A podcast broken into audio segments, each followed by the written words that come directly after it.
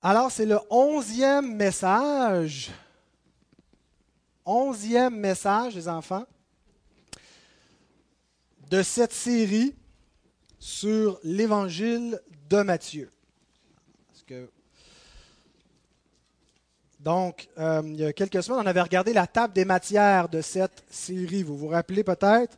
On dit que c'est important de temps en temps, quand on lit un livre, de garder les yeux sur la table des matières pour savoir où on est rendu, où on s'en va, qu'est-ce qu'on a vu. Et ça aide à garder le fil.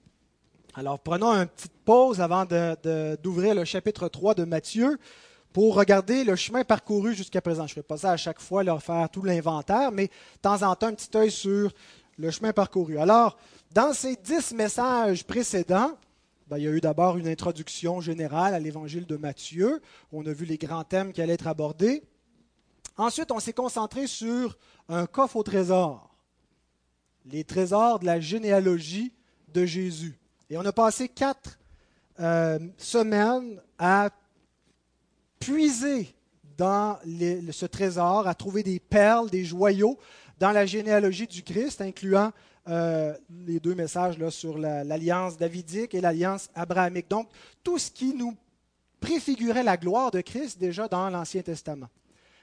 Et donc, ça fait déjà 5 messages. Et les 5 messages suivants, en fait, étaient tous basés sur 5 citations, preuves des Écritures de l'Ancien Testament que Jésus est le Messie.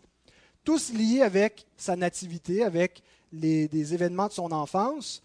Mais donc, 5 textes que Matthieu cite tour à tour, du chapitre 1 au chapitre 2, où il amène un élément pour prouver que Jésus et le Messie. On a vu d'abord qu'il est l'Emmanuel, celui qui devait naître d'une vierge, et l'ange donc vient l'annoncer à Joseph. On a vu ensuite qu'il naît à Bethléem, dans la ville de David, selon les prophéties, qu'il est adoré par les païens qui emboîtent le pas au peuple juif avec les mages. On a vu que Jésus est le vrai Moïse ou le nouveau Moïse qui va libérer véritablement le peuple, comme l'ancien Moïse. Et ce parallèle, on le voit avec les enfants qui sont mis à mort par le roi Hérode, et c'est le parallèle avec le Pharaon qui avait fait mettre à mort les nouveau-nés d'Égypte. Et donc Moïse avait été préservé, ainsi que le Christ. On a vu que Jésus est le véritable Israël parce qu'il a fui en Égypte, mais Dieu appelle son fils hors de l'Égypte. Et donc, il y avait ce parallèle avec Israël. Et Jésus de Nazareth, il est nazaréen selon ce que les prophètes ont annoncé, que le Messie serait un roi, mais méprisé. Et donc, ce qui nous mène à notre 11e message. Et là, on fait un bond dans le temps. Tout ce qu'on a vu jusqu'à présent a lieu sur un laps de temps qui est dans l'enfance de Jésus, de 0 à approximativement 2 ans. Là. Et on n'a pas grand-chose qui nous est rapporté pendant le reste de son enfance. Luc, je crois, qui nous donne un petit extrait à l'âge de 12 ans d'une visite de Jésus au temple. Mais après ça, on passe immédiatement à sa vie adulte. Et donc, Jésus est toujours inconnu en Israël. Ce que Matthieu vient de nous montrer, l'importance de cet homme avec ce qui se passe dans son enfance, avec les prophéties bibliques qui sont accomplies dans les événements de sa nativité, malgré l'importance qui est présentée comme le Messie, il demeure inconnu. Il n'a pas été suivi pendant de l'enfance jusqu'à sa vie adulte, comme étant accueilli en Israël, comme le roi d'Israël, comme le Messie à venir, mais quelqu'un d'inconnu. Quelqu'un de bien ordinaire qui faisait une vie tranquille à Nazareth, charpentier, fils de charpentier. Et donc, on entre maintenant dans les chapitres de Matthieu où vont nous présenter la vie publique de Jésus, son ministère où il se révèle à Israël. Mais avant que Jésus entre en scène, Dieu envoie un précurseur devant lui. Alors que le terrain n'est pas prêt, que tout le monde vaque à ses occupations, sans savoir qu'il est en train de se passer le plus grand événement qui a été annoncé depuis le commencement du monde. C'est en train d'avoir lieu. Les gens vivent leur vie tranquille, ordinaire, et le Messie est né. Il est dans le monde, il est là, personne ne le connaît. Et donc, pour préparer le peuple à accueillir le Messie, Dieu envoie un messager devant son fils, devant le roi d'Israël, en la personne de Jean-Baptiste. Alors je vous invite à vous lever pour écouter la prédication de Jean-Baptiste. Nous allons lire l'extrait de la parole de Dieu, tiré de Matthieu chapitre 3, les versets 1 à 6. « En ce temps-là, parut Jean-Baptiste, prêchant dans le désert de Judée. Il disait, « Repentez-vous, car le royaume des cieux est proche. » Jean est celui qui avait été annoncé par le prophète Ésaïe, ou plutôt par Ésaïe le prophète, lorsqu'il dit, « C'est ici la voix de celui qui crie dans le désert. Préparez le chemin du Seigneur, aplanissez ses sentiers. » Jean avait un vêtement de poil de chameau et une ceinture de cuir autour des reins. Il se nourrissait de sauterelles et de miel sauvage. Les habitants de Jérusalem et de toute la Judée et de tout le pays des environs du Jourdain se rendaient auprès de lui. Et confessant leurs péchés, ils se faisaient baptiser par lui dans le fleuve du Jourdain. Prions. Seigneur, c'est un privilège inouï d'avoir ta parole et parfois on oublie cela. On oublie qu'elle est précieuse, on oublie qu'elle est glorieuse, on oublie combien rares sont les hommes qui en ont eu une copie, même plusieurs copies à pouvoir lire, des copies personnelles de ta parole. Pardonne-nous, Seigneur, cette négligence et aide-nous ce matin à entendre ta parole de manière rafraîchie, avec une oreille nouvelle. Mon Dieu, je me livre à toi et en demandant l'onction de ton esprit pour que je puisse prêcher humblement et avec ta bénédiction ce message. Que je ne sois pas un obstacle en ma personne et non plus que dans le cœur de qui que ce soit. Seigneur, nos cœurs mauvais s'irritent des uns des autres et je te prie que tu nous gardes de cette irritation afin que rien ne fasse obstacle à ta parole. Que tu puisses nous parler, nous aider à voir, à comprendre ce que tu as à nous enseigner, Seigneur, à voir la gloire de ton royaume qui nous est révélée ici dans ces pages. Seigneur, nous demandons ces choses pour ta gloire. Il y a un bénéfice pour nous qui en découle, il y a une édification, il y a une joie, mais premièrement pour ta gloire, Seigneur, et que tout le reste s'ajoute pour notre joie, Seigneur. Au nom de Christ, amen. Vous pouvez vous rasseoir.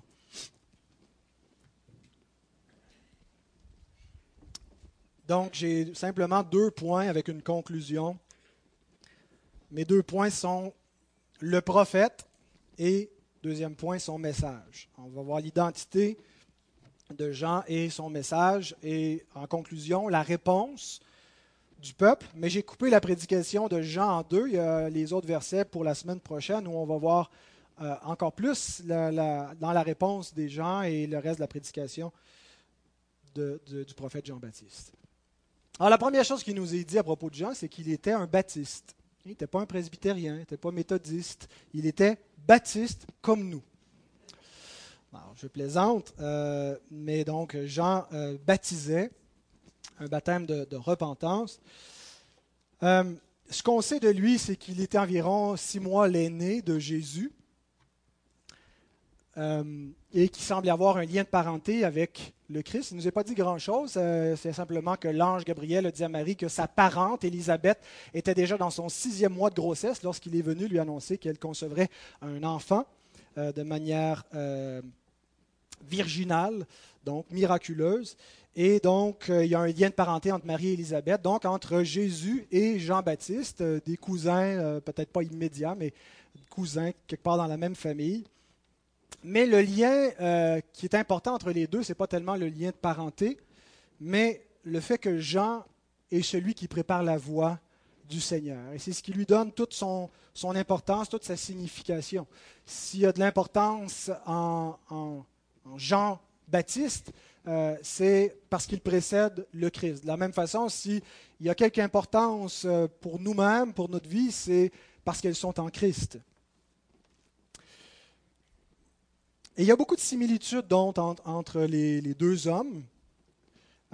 D'abord dans leur prédication, les deux, dès qu'ils ouvrent la bouche, ont exactement les mêmes paroles. « Repentez-vous, car le royaume des cieux est proche ». Quelques versets plus loin, Jésus tient exactement le même discours. Les deux rencontrent l'opposition des chefs, des scribes, des pharisiens, des sadducéens. Les deux clament la même autorité. pour parler, non pas d'une synagogue en particulier, non pas d'avoir été ordonné par tel ou tel rabbin, mais une autorité venant directement du ciel, de Dieu. Les deux sont reçus par le peuple comme étant des prophètes. Les deux sont rejetés officiellement par les autorités juives et exécutés, mis à mort tous les deux, c'est des martyrs, et ensevelis par leurs propres disciples. Et tous les deux ressuscités, Jean attend encore, mais on sait qu'il le sera. Quand est-ce qu'on voit donc Jean apparaître en scène? On ne sait pas exactement quand.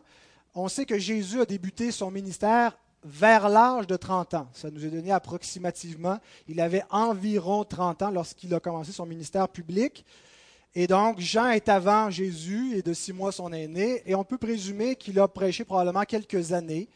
Pas des décennies, mais 3, 4, 5, 6, 7, 8 ans, je ne sais pas, à prêcher dans la terre d'Israël, à préparer la venue de Jésus. Donc, on peut dire qu'on est peut-être quelque part autour de l'an 25, et c'est encore là approximatif, de l'ère chrétienne. Où est-ce que ça se passe? Le texte nous dit qu'il est dans le désert de la Judée, mais on sait quand on regarde les autres évangiles que Jean s'est promené, il n'est pas resté campé à une seule place. Il est allé aussi en Galilée puisqu'il va être arrêté par Hérode, le tétrarque, et emprisonné, éventuellement exécuté par lui. C'est intéressant donc que Dieu mène son peuple au désert. On se souvient des paroles des prophètes où Dieu dit qu'il mènera son peuple au désert pour lui parler, pour parler à son cœur. Concrètement, c'est exactement ce que Dieu fait. C'est aussi un rappel de l'Exode, où Dieu a sorti son peuple, et qu'est-ce qu'il disait? « Laisse aller mon peuple au désert pour qu'il me serve, pour que je lui parle, pour que j'entre dans une alliance avec lui. » Alors, il y a comme ce rappel où Dieu, finalement, ne fait pas les choses au milieu de l'action dans la ville, mais il sort son peuple, le conduit au désert, et donc c'est là où il se révèle. Maintenant, Qui est Jean-Baptiste? Ça, c'est la question la plus importante, plus que le quand, plus que le où. Qui?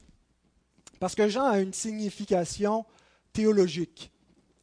En fait, même, il est annoncé dans les Écritures de l'Ancien Testament. Avant qu'il vienne, Jean-Baptiste était annoncé. Lui qui devait annoncer un autre était lui-même annoncé. Il est la voix qui crie dans le désert. Et c'est ce que tous les évangélistes nous rapportent. On peut lire au verset 3 de Matthieu. « Jean est celui qui avait été annoncé par Ésaïe. » Par qui, les enfants? Par Ésaïe, voilà. Par Ésaïe, le prophète. Lorsqu'il dit « C'est ici la voix de celui qui crie dans le désert. » Alors, Ésaïe n'a pas dit « Jean-Baptiste viendra. » Il a dit « C'est ici la voix de celui qui crie dans le désert. » « Préparez le chemin du Seigneur, aplanissez ses sentiers. » Donc, Ésaïe nous a dit qu'il y aurait quelqu'un qui viendrait préparer la voie du Seigneur, une voie dans le désert. Alors, qui est Jean-Baptiste? Il est le messager qui vient devant le Seigneur. Et si vous regardez la prophétie dans le texte original de l'Ancien Testament, le texte d'Ésaïe 40, verset 3, ça dit « Préparez le chemin de Yahweh ». Vous savez, le tétragramme YHWH en hébreu, qu'on traduit par l'Éternel ou Yahvé. Donc, c'est le nom propre du Dieu de l'Alliance, l'Éternel des armées, le Dieu de l'Ancien Testament. Et donc, la prophétie d'Ésaïe, c'est qu'il y a un prophète qui va venir devant Yahweh pour lui préparer le chemin. Et l'Écriture nous dit dans le Nouveau Testament que Jean est le messager qui vient devant Jésus, qui est le Seigneur, qui est Yahweh. Jésus est l'Éternel. Il y a une distinction entre le Père et le Fils, mais on ne doit pas concevoir que l'Éternel dans l'Ancien Testament, c'est le Père et qu'on ne voit pas le Fils avant l'Incarnation. Le Dieu de l'Ancien Testament, c'est le Dieu Père, Fils et Saint-Esprit. Et si nous voulons le connaître et nous voulons voir son cœur, sa miséricorde, nous devons regarder au Christ, autant que nous regardons aux pages de l'Ancien Testament. Comme Antoine nous a lu en introduction ce matin, la justice, la miséricorde. Dieu est affirmé comme un Dieu plein de miséricorde dans l'Ancien Testament. Et on a tendance à le voir pourtant un Dieu sévère, sanglant, sanguinaire. En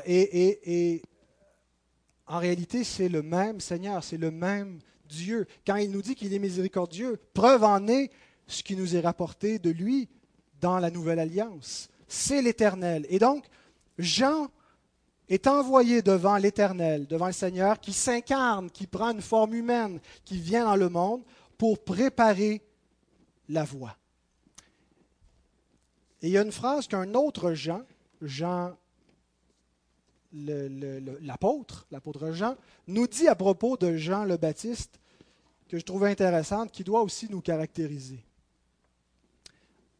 En fait, c'est Jean-Baptiste lui-même qui parle, mais ça nous est rapporté dans l'Évangile de Jean. Jean, chapitre 3, verset 30, il dit concernant celui duquel il est le messager, « Il faut qu'il croisse et que je diminue. » Toute la vie de Jean sert à élever le Christ, à lui préparer la voie, à faire de la place pour lui. Il n'est pas là pour sa gloire à lui, son ministère à lui, son influence, son impact. Les gens commencent à voir que oups, Jean perd de l'influence. Il y a plus de disciples qui vont vers Jésus. Et il y en a qui viennent le dire, ça ne te fait rien qu'ils baptisent plus de gens que toi. Il faut qu'ils croient, c'est que moi, je diminue. Mon rôle, c'est de l'élever, lui. C'est de montrer sa gloire et c'est de complètement m'effacer. Mon identité est liée à la sienne. Et la même chose est vraie de nous. Paul nous dit que Christ vit en nous. Ce n'est plus nous qui vivons, c'est Christ qui vit en nous. Ce qui veut dire par là, c'est pas qu'on n'a plus d'identité, qu'on n'est plus rien, mais que notre vie doit tellement être caractérisée par la présence de Jésus en nous, dans notre existence. Ça doit se refléter dans nos choix, dans nos priorités. Ça ne doit pas être juste un élément périphérique. Les gens savent qu'on est chrétien, mais en nous voyant, en nous côtoyant, ils doivent avoir l'impression que Jésus il est quelque part autour de nous, en nous, qui nous identifie à lui. Il faut qu'il croisse et que nous diminuons, que les gens nous appellent Jésus dans les shops. Est-ce qu'il y en a d'entre vous qui a des frères qui travaillent dans des shops, qui se font appeler Jésus parce que vous parlez du Seigneur, parce que vous incarnez son message? C'est une gloire et c'est à cela que nous sommes appelés. Parce que nous aussi, nous préparons la voie du Seigneur. Nous aussi, nous sommes ses porte-paroles. Pas exactement de la même façon que Jean est d'une façon très unique, historique, où il est envoyé dans le temps, dans l'histoire, devant lui pour préparer sa venue. Mais nous sommes aussi les ambassadeurs de Christ dans le monde. Et donc, nous devons imiter Jean dans ce sens-là et réaliser que notre mission, donc, est de faire connaître le Seigneur, de préparer les gens pour Christ. Alors, il faut qu'il croisse et que nous diminuons. L'image qui est employée de la voix qui crie dans le désert et qui appelle les hommes à la repentance et qui dit « préparez un chemin, préparez une voie pour l'Éternel », c'est l'image du héros qui précède le roi, qui est envoyé, des ambassadeurs, des héros qui sont envoyés depuis le palais royal et qui vont avec l'itinéraire dans les différentes villes, les différents lieux où le roi s'en vient et qui vont aviser les gens et leur disent « Préparez-vous, le roi s'en vient. » Il n'arrive pas comme en surprise. « Préparez le chemin. Allez boucher les trous, allez rendre la voie agréable, parce que quand le roi va arriver, il ne faut pas que la route soit chaotique, il ne faut pas que le chemin soit désagréable, il faut que vous soyez prêts à le recevoir. » Alors c'est comme ça, les enfants, sur votre feuille de questions, comment est-ce qu'on prépare, comment les villageois préparaient le chemin pour le roi? Hein, ils patchent les trous, si vous me passez l'expression. Ils ôtent les pierres, ils redressent la route, parce que quelqu'un d'important s'en vient. Tournez dans Ésaïe 40. Nous allons lire la citation originale.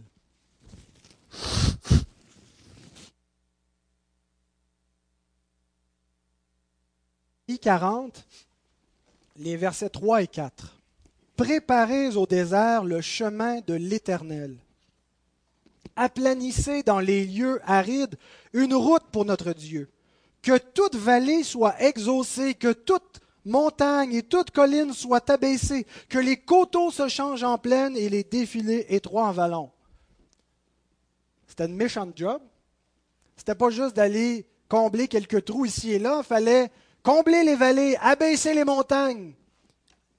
Ça leur prenait un équipement qu'on aurait aujourd'hui avec des pelles mécaniques, avec de l'artillerie lourde pour être capable de faire ce travail-là.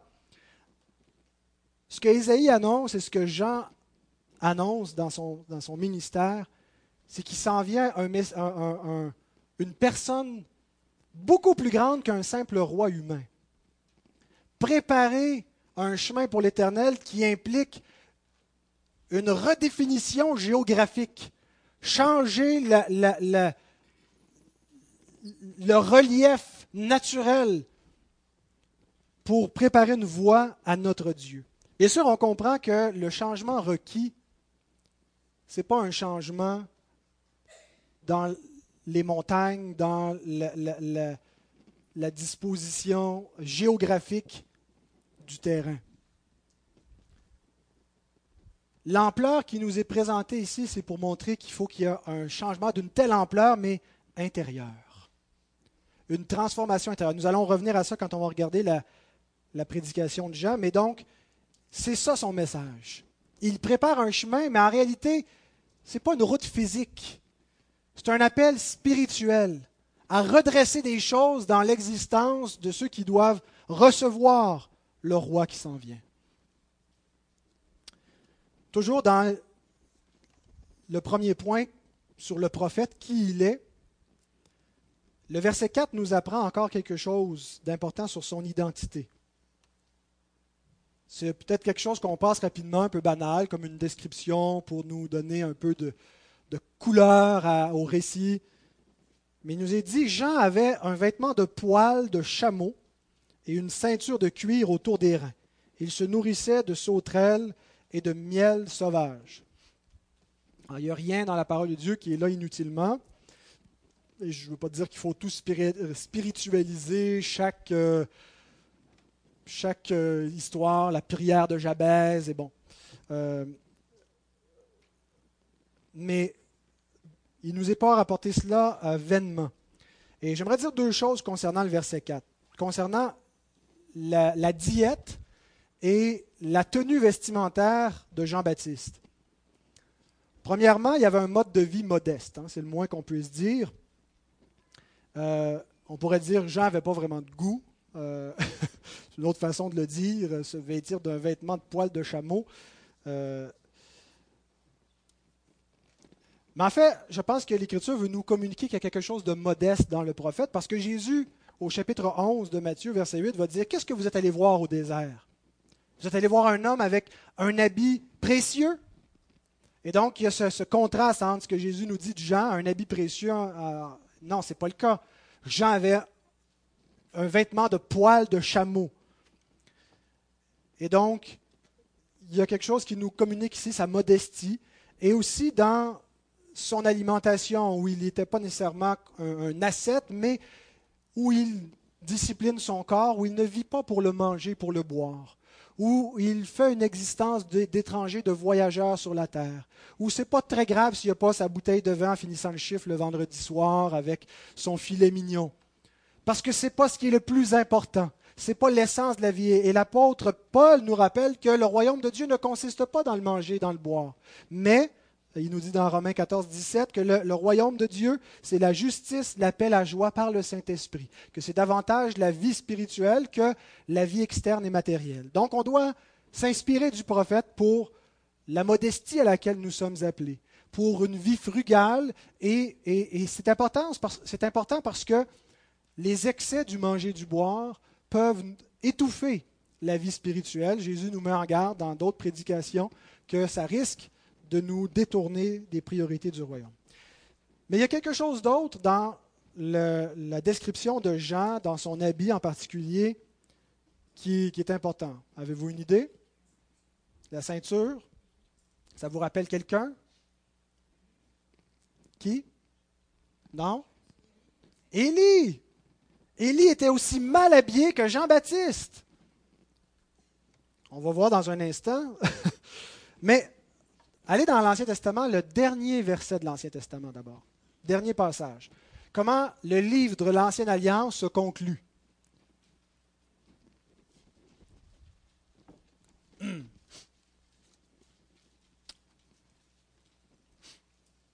Malachie, donc, à la toute fin. Malachie, peut-être la répartition des versets peut varier d'une version à l'autre, mais les versions plus anciennes ont 4 chapitres, Malachie 4, versets 5 et 6. « Je vous enverrai Élie, le prophète, avant que le jour de l'Éternel arrive, ce jour grand et redoutable. Il ramènera le cœur des pères à leurs enfants et le cœur des enfants à leurs pères, de peur que je ne vienne frapper le pays d'interdit. » D'où vient l'attente que Élie devait venir avant le royaume, avant le jour de l'Éternel, ici? L'Ancien Testament termine avec cette prophétie, cette promesse qu'Élie va revenir. Et le Nouveau Testament s'ouvre avec l'accomplissement de cette promesse. Élie est arrivé. Est-ce que Jean est l'Élie? C'est ce que Jésus nous dit dans Matthieu 11, verset 14.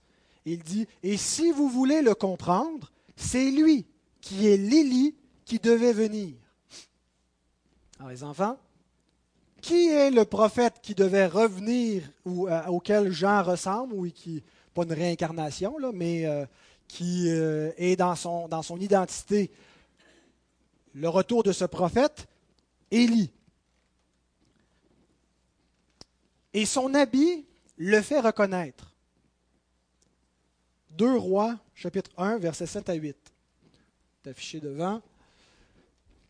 Achazia leur dit, « Quel air avait l'homme qui est monté à votre rencontre et qui vous a dit ces paroles? » Ils lui répondirent, « C'était un homme vêtu de poils et ayant une ceinture de cuir autour des reins. » Et Achazia dit, « C'est Élie, le Tishbite. » Vous voyez, même le roi Achazia le reconnaissait à son allure. Vêtements de poils, ceinture de cuir autour des reins. Et donc, Matthieu nous décrit ici Jean-Baptiste avec son vêtement, parce qu'il est l'Élie qui devait venir, qui accomplit la prophétie de Malachie. Et en fait, la présence de Jean dans son accoutrement prophétique est un signe messianique, est un signe pour Israël qui doit discerner les temps, qui doit comprendre, comme on regarde le feuillage des arbres qui change, les saisons. Et donc, vous devez discerner les signes des temps, reconnaître que c'est un temps messianique. Élie est là. C'est Jean-Baptiste qui est l'Élie qui devait venir. Et il est là pour introduire le royaume éternel de Dieu qui vient maintenant, qui entre. D'où l'importance de la prédication de Jean-Baptiste. Alors maintenant qu'on a vu le prophète, regardons son message. On en verra un peu plus la semaine prochaine sur son message, mais pour l'instant, concentrons-nous sur 2 composantes de son message. Il nous parle du royaume, puis il nous dit comment y entrer. Il nous parle du royaume et il nous parle de la repentance. Alors, on va regarder d'abord le royaume. Verset 2, « Repentez-vous, car le royaume des cieux est proche. » 2 questions concernant le royaume. Qu'est-ce que le royaume? Et qu'est-ce que ça veut dire qu'il est proche? Il y a plusieurs façons qu'on peut définir le royaume et on va en parler abondamment au fil des pages de Matthieu. Il y a beaucoup de paraboles de notre Seigneur qui sont là pour nous enseigner sur ce qu'est le royaume de Dieu. Mais pour simplifier, on va définir le royaume de Dieu avec 3 P. Le peuple du royaume, la place du royaume et la présence de Dieu dans son royaume. Peuple, place, présence. Suivez encore les enfants, une chance que vous avez des parents qui vous aident. Hein? Alors le royaume de Dieu, en réalité, c'est quand on pense au royaume, on pense à quelque chose de glorieux, on pense à quand on va entrer dans le royaume, les rues pavées d'or et la présence du Seigneur et le peuple glorifié des saints. Et c'est effectivement le paradis qui est le royaume de Dieu.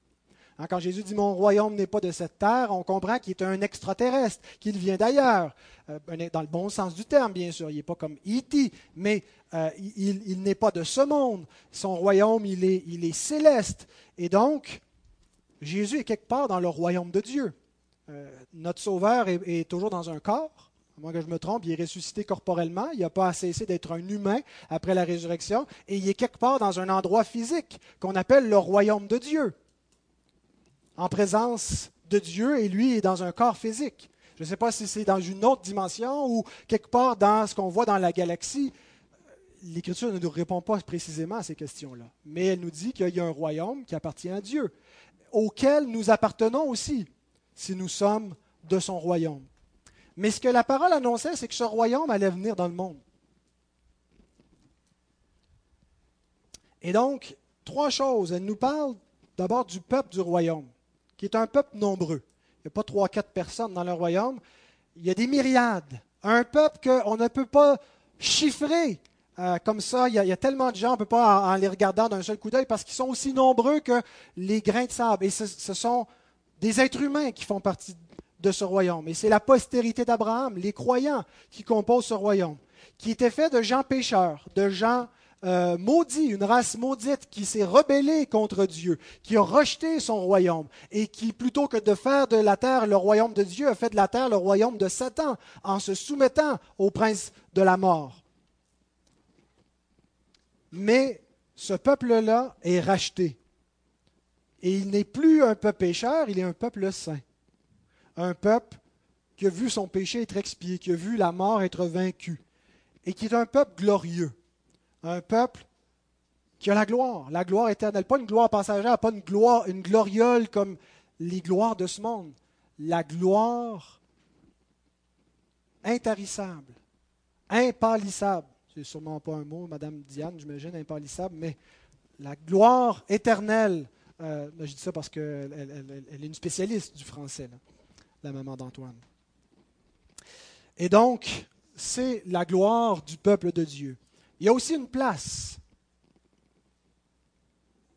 qui nous est décrite, le paradis. On voit le paradis terrestre au commencement, et puis par la suite, à la chute de l'homme, c'est un retour, une quête pour retrouver le paradis perdu. Et Dieu donc donne des places au fil de l'histoire qui sont un symbole de la place du royaume de Dieu, la terre promise, le temple, la terre elle-même qui est rachetée par le Christ et qui nous appartient. Ce monde est à nous parce qu'il a été racheté par le Christ. Il va être purifié, épuré. Donc il y a une place où la mort est absente, où il y a des richesses inouïes, une beauté indescriptible. Un monde qui n'est pas affecté par la mort. Quelque chose de plus splendide. Paul dit, j'ai entendu des choses ineffables, des choses que l'esprit humain ne peut pas répéter. Je ne peux pas les décrire dans un langage que vous pouvez comprendre. Et il y a la présence de Dieu. Donc nos 3 P, le peuple, la place et la présence de Dieu. Le royaume de Dieu, c'est là où Dieu vit avec son peuple. Et le peuple de Dieu le voit. Et le peuple de Dieu l'adore. Et c'est dans une condition éternelle. Tout ça est éternel parce que Dieu est éternel. Et tout dépend de sa vie à lui, parce que tout est nourri par une communion avec lui. Tout est éternel dans son royaume. C'est mieux que Disney World, n'est-ce pas? Mes enfants aimeraient beaucoup aller à Disney World. Mes enfants, excitez-vous pas trop. Disney, c'est rien pantoute. C'est une gloriole. C'est fake, c'est faux. C'est même pas un vrai château. Tu peux même pas aller dedans. Ce n'est pas la vraie gloire. C'est un royaume d'une splendeur inimaginable. Est-ce que vous avez envie d'y aller? Est-ce que vous avez envie d'hériter de ce royaume? De vivre dans ce royaume? Est-ce que c'est la place? Est-ce que c'est la destination que vous préférez? Est-ce que c'est plus important que vos projets de retraite, que vos projets actuels? Parce qu'il y en a peut-être d'entre nous qui sont loin de la retraite, alors on ne fait pas de projet pour l'instant.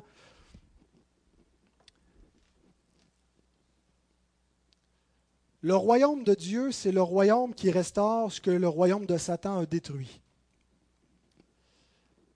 Maintenant, j'ai une question. Est-ce que ce royaume était absent avant Jésus-Christ? Avant l'arrivée de notre Seigneur, est-ce que ce royaume n'est pas là, puisque Jean l'annonce comme c'est une nouveauté? Ce royaume était présent, mais uniquement sous la forme de promesses. de promesses qui devaient s'accomplir, mais les gens les possédaient par la foi, possédaient leur royaume, mais il n'était pas encore établi sur la terre. Tournez dans Hébreux 11, un texte important pour comprendre ce concept. Hébreux 11, on va lire les versets 10 et verset 13. Pas que les deux entre les deux ne sont pas importants, mais juste par souci de concision. Hébreux 11, 10 et 13 nous dit, parlant d'Abraham, qu'il attendait la cité, on pourrait dire le royaume, qui a de solides fondements, celle dont Dieu est l'architecte et le constructeur. Un royaume qui n'est pas construit par l'homme, mais par Dieu. C'est ce qu'Abraham attendait. Au verset 13, il nous est dit, « C'est dans la foi qu'ils sont tous morts, sans avoir obtenu les choses promises. Mais ils les ont vus et salués de loin, reconnaissant qu'ils étaient étrangers et voyageurs sur la terre. » Donc, ils avaient le royaume, la cité de Dieu, mais c'était une promesse. Ils l'ont vu, ils l'ont salué de loin, ils la possédaient sous la forme de promesse. En quoi est-ce que c'est différent de nous? On va dire, c'est la même affaire. C'est la même affaire pour nous. Nous aussi, on l'attend sous la forme d'une promesse, parce que nous aussi, on ne voit pas, ou nous non plus, nous ne voyons pas la gloire de ce royaume. Et nous sommes, nous aussi, des étrangers, des voyageurs sur la terre, cheminant vers la cité céleste. Bien, il y a quelque chose d'assez différent entre nous et Abraham. C'est que nous, le royaume est arrivé. Le royaume est entré dans le monde.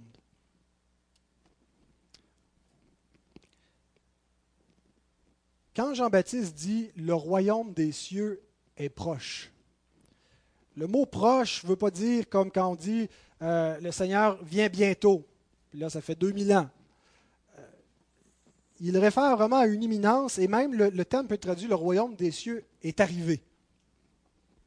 Il est là. Et pourquoi il est proche? C'est parce qu'il précède simplement le roi. Cependant, le royaume promis n'est pas entré dans le monde tout d'un coup. Il n'est pas tombé du ciel, vlan! Et là, vous le voyez apparaître d'un coup. Ou d'un seul coup, tout est régénéré, tout est glorieux, tout ce qui était péché, mauvais et disparaît. Il entre dans le monde comme une semence. Et d'ailleurs, c'est dans les paraboles du Seigneur, hein, c'est fréquent. Le royaume qui vient comme une semence qui a été plantée dans le monde. Daniel employait une image différente d'une pierre qui s'est détachée de la statue qui représentait les royaumes du monde. Et cette pierre qui sans l'aide d'aucune main se détache, qui fait jeter la statue à terre et qui est un royaume éternel qui va conquérir le monde. Ça se fait progressivement. Mais la première chose que Dieu donne de son royaume, c'est le roi.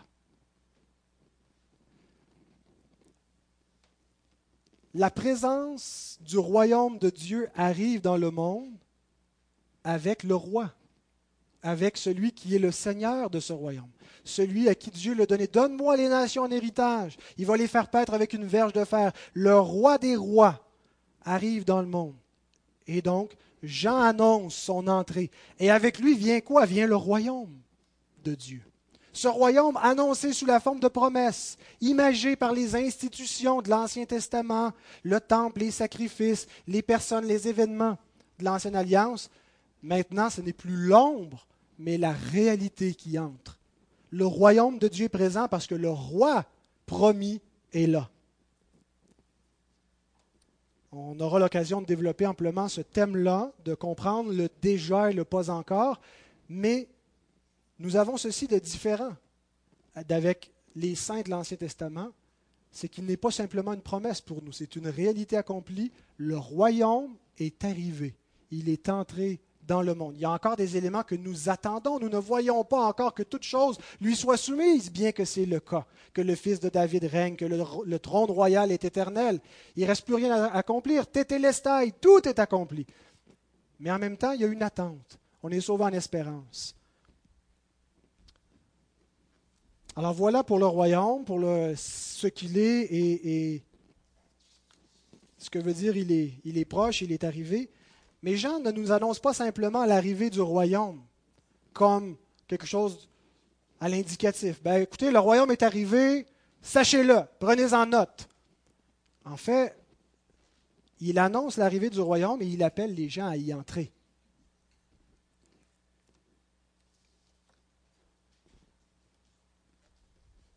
Il n'y a aucun but à annoncer le royaume si ça n'aboutit pas avec une invitation à entrer dans ce royaume. Et donc, les deux réalités sont liées ensemble. Le royaume et l'idée d'entrer dans le royaume va de pair. On ne prêche pas le royaume de Dieu sans inviter les pécheurs à y entrer. Et voici la clé. Voici la porte d'entrée. Voici comment on entre dans le royaume. Question pour ceux qui répondent aux questions, les enfants. Repentez-vous. La première prédication du royaume, le message, ce qu'on pourrait dire le fer de lance, le message initiateur, l'appel à la repentance. Les non-repentis n'entreront point dans ce royaume qui nous a été décrit. Et tous les enfants du royaume sont caractérisés par une chose en commun. Ils ont beaucoup de diversité dans le peuple du royaume de Dieu. Mais il y a un dénominateur commun, il y a quelque chose qui les caractérise tous, c'est la repentance. Tous les citoyens du royaume de Dieu se sont repentis, ils se repentent. Alors, qu'est-ce que la repentance? Dans les milieux évangéliques, la repentance est présentée comme un événement ponctuel, une expérience qu'on a vécue. T'es-tu repenti? Comme si c'est une chose qui est arrivée une fois pour toutes dans une expérience généralement dramatique où on a eu une conviction de péché et puis on a demandé pardon et on a été sauvé. Et c'est vrai que la conversion est souvent caractérisée par cette expérience dramatique qui nous amène à la repentance. Et c'est vrai que ça fait partie de ce que veut dire « repentez-vous » que de connaître ce point tournant où on est convaincu qu'on est un pécheur. Tout allait bien, on faisait notre vie, on vivait pour nous-mêmes, pour nos faux dieux. Et un bon moment donné, le Saint-Esprit nous éclaire, on a une conviction de péché, on se repent. Mais le mot « repentance » n'est pas d'abord une question d'une expérience ponctuelle qu'on a vécue, d'une expérience émotive où on vit le regret, où on vit de la culpabilité et on se repent. N'avez-vous jamais vu des gens qui ont vécu une expérience émotive très intense, une sorte de conviction, ils ont pu s'avancer à l'autel, pleurer, réaliser qu'ils sont des pécheurs et que ça n'a pas duré longtemps? Est-ce qu'ils se sont repentis ou pas? Est-ce qu'on ne voit pas des gens qui vivent ça, qui entendent la parole de Dieu et se repentent? Et pourtant, après, il semble qu'ils sont plus trop repentis. Parce que le mot « repentez-vous » n'a pas à faire avec une émotion, premièrement. Ce n'est pas simplement l'idée d'une conviction de péché. Sentez-vous coupable. Réalisez comment vous avez transgressé la loi de Dieu. Vous êtes sale, vous êtes mauvais. Le mot « repentance » réfère à un changement. C'est le mot « métanoïa ». Le mot « métanoïa », il y a deux éléments. « Méta », comme dans « métamorphose », qui est quelque chose qui vient après et le mot « noia » qui vient de « nous », qui veut dire « penser ». Tout l'intellect, tout l'entendement. C'est un changement d'intelligence, un changement de pensée qui résulte dans un changement de vie. Et on a décrit donc la repentance en réalité comme un 180 degrés. Je m'en vais dans une direction. Je vis ma vie selon mes préceptes, ce que je pense être bon. Je fais mes choix. Et la repentance, ce n'est pas simplement que je me sens coupable ou que j'ai honte. Dieu peut utiliser ces éléments-là, mais c'est une réorientation de l'existence vers Dieu. et où on marche continuellement dans cette direction-là. Or, quelqu'un peut faire ce 180 degrés sans avoir vécu une expérience extrêmement dramatique. Quelqu'un peut le faire en ayant vécu une expérience dramatique, et quelqu'un peut vivre une expérience dramatique et continuer dans ce chemin-là. La repentance, c'est virer de bord.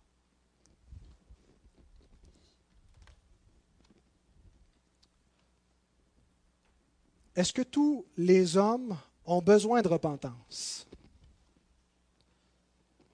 On s'imagine qu'il y a des gens que c'est évident. C'est évident qu'ils ont besoin de repentance. Et ça va être facile de leur pointer dans leur vie. Qu'est-ce qu'il y a qui ne va pas? Mais il nous arrive des pécheurs moins pires, n'est-ce pas? Des gens qui ont relativement une vie rangée, même mieux que d'autres chrétiens, parfois, que certains professants. Des hommes, des femmes qui sont mariés, qui ne connaissent pas le Seigneur, qui élèvent leurs enfants du mieux qu'ils peuvent, sont honnêtes, ont une conscience. Alors quand on leur prêche « Repentez-vous », de quoi doivent-ils se repentir? Ce n'est pas des meurtriers, ils ne regardent pas de pornographie, ils sont fidèles l'un à l'autre, ils essaient d'aimer leurs proches. Ah oui, ils ont des péchés comme tout le monde. Mais en quoi est-ce qu'ils doivent faire un 180 degrés? Cesser de penser de temps en temps du mal ou de... C'est pas un 180 degrés, c'est des petites rectifications comme on en a tous à faire. Est-ce que tous les hommes ont besoin de ce 180 degrés? Nous naissons avec le besoin de repentance. On vient au monde détraqué. On vient au monde pécheur. On vient au monde idolâtre. On vient au monde programmé par le péché. Caroline et moi élevons nos enfants dans le Seigneur, selon ce qui nous est commandé par le Seigneur dans sa parole. Alors jusqu'à présent, nos enfants semblent bien s'en sortir. Ils n'ont pas un tempérament violent. Ils sont relativement obéissants, pas toujours, mais quand même. Et j'essaie de parler à leur cœur, à Calvin, à Michael, à Baptiste, à Abby, quand on va comprendre un peu plus, de parler à leur cœur qu'ils ont besoin de repentance. Et je m'adresse aux parents. Essayez de faire prendre conscience à vos enfants qui n'ont pas besoin d'une moralité, d'essayer de faire mieux, t'as mal agi, d'essayer de leur faire comprendre pourquoi t'as mal agi. Pourquoi est-ce que tu désobéis?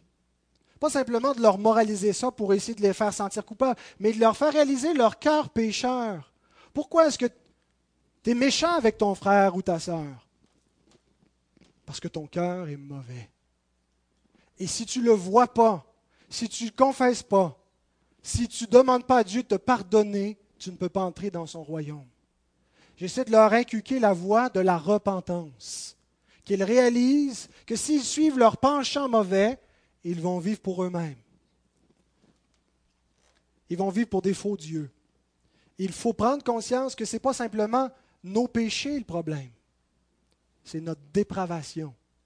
Ce n'est pas simplement les choses qu'on fait. C'est le péché en nous. C'est la nature qui nous anime, dont on doit prendre conscience pour la confesser à Dieu et l'implorer sans détourner activement. Alors la repentance, ce n'est pas simplement quelque chose de ponctuel. Et ça, c'est une erreur de le voir comme « je me suis repenti ». C'est arrivé en 1982 ou quand j'ai répondu, je me suis avancé à l'autel, j'ai accepté Jésus. La repentance peut être initiée par un moment ponctuel, mais la repentance, c'est une route. C'est un chemin continuel dans lequel on marche, où on renonce continuellement à nous-mêmes, où on ne vit plus pour soi-même, où Dieu devient Dieu. C'est plus moi qui est Dieu, c'est plus moi qui commande, c'est le Seigneur. C'est ça, marcher dans la repentance. Alors c'est un appel à changer de direction, à ne plus vivre pour soi, à reconnaître notre péché pour maintenant vivre pour Dieu. Marchez-vous dans la repentance. Pas vous êtes-vous repenti une fois, c'est fini. Est-ce que vous êtes continuellement dans le chemin de la repentance? Pour vous examiner, je vais vous poser une question que vous vous posez à vous-même. Si vous voyez qu'il n'y a aucun mal à marcher selon vos propres voies, Pas à faire des grands péchés, mais juste à vivre pour vous. Je décide comment je gère mon temps. Je ne vois aucun mal à ça. Mon temps m'appartient. Je décide si ça me tente d'être là dimanche matin. Si j'ai le temps, si je n'ai pas quelque chose d'autre qui presse. Je décide comment j'organise mes priorités, mes choix, comment je dépense mon argent. Pas pour faire des péchés, pas pour me payer des choses contraires au commandement de Dieu, mais et si on ne voit qu'il n'y a aucun mal à cela, il y a un problème. Non pas parce que chaque fois qu'on décide comment on va gérer notre temps, c'est un péché. Je ne veux vraiment pas vous donner l'impression que ce que je suis en train de vous dire, c'est que tous nos choix sont mauvais. Dès qu'on emploie notre argent pour autre chose que pour Dieu, c'est mauvais. La question n'est pas là. Mais quelqu'un qui vit pour lui-même, en autant qu'il ne fasse pas de grands péchés et qui ne voit aucun mal à cela, ne s'est pas repenti. Le premier commandement, c'est « Tu n'auras pas d'autre Dieu devant ma face ». C'est le péché, l'idolâtrie, avoir d'autres dieux, qui est la mère de tous les autres péchés. Pourquoi est-ce qu'on donne l'indulgence à la chair? Pourquoi est-ce qu'on se permet de transgresser les autres commandements de Dieu? C'est parce qu'on se fait d'autres dieux. Si on vit pour nous-mêmes et qu'on ne voit aucun mal à vivre pour nous-mêmes, à faire nos choix pour nous-mêmes, c'est qu'on est coupable du premier commandement, qu'on le transgresse. On ne s'est pas repenti de vivre pour nous-mêmes, de vivre pour notre bonheur. Et on sert un faux Dieu, une idole qui s'appelle « moi ».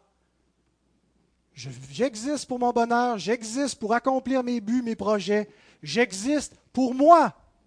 Je suis prêt à donner un peu de temps, mais tout doit servir ma vie, mon existence, mes intérêts. On ne se le dit peut-être pas consciemment, mais si c'est notre disposition, c'est comme ça qu'on vit, on ne s'est pas repenti. Celui qui est entré dans le royaume voit son idolâtrie. Il voit pas simplement qu'il a fait des péchés, il voit pourquoi il les a fait. Il voit que son cœur est en amour avec lui-même. Il voit qu'il vit pour lui et il est dégoûté de son idolâtrie. Et c'est ça qu'il confesse. Et ça ne veut pas dire que du jour au lendemain, il ne pêche plus, puis il ne fait plus, il n'a plus tendance à être idolâtre. Mais il est sans cesse repentant. Le chemin de la repentance, c'est de se décentrer constamment de soi-même pour se recentrer constamment sur le Seigneur. Ceux pour lesquels Christ est mort ne vivent plus pour eux, mais vivent pour celui qui est mort et ressuscité pour eux. Il existe un faux christianisme qui n'exige aucune repentance, qui n'exige pas de se détourner et qui même instrumentalise le Seigneur pour notre idole. On va te donner Jésus dans ta vie pour que tu te sentes bien, pour que tu sois avec une pleine estime de toi-même. Parce que oui, il y a des petites choses sales dans ta vie, mais ce n'est pas ça qui est important. Ce qui est important, c'est la beauté du Seigneur qui est entrée en toi parce que tu es une belle créature. Et donc, ce n'est pas un christianisme qui nous amène à nous détourner de nous-mêmes, à porter notre croix pour nous tourner vers le Seigneur et vivre pour sa gloire, mais c'est un faux christianisme qui nous amène sans cesse à entretenir cette idolâtrie, d'instrumentaliser Dieu pour la satisfaction du moi.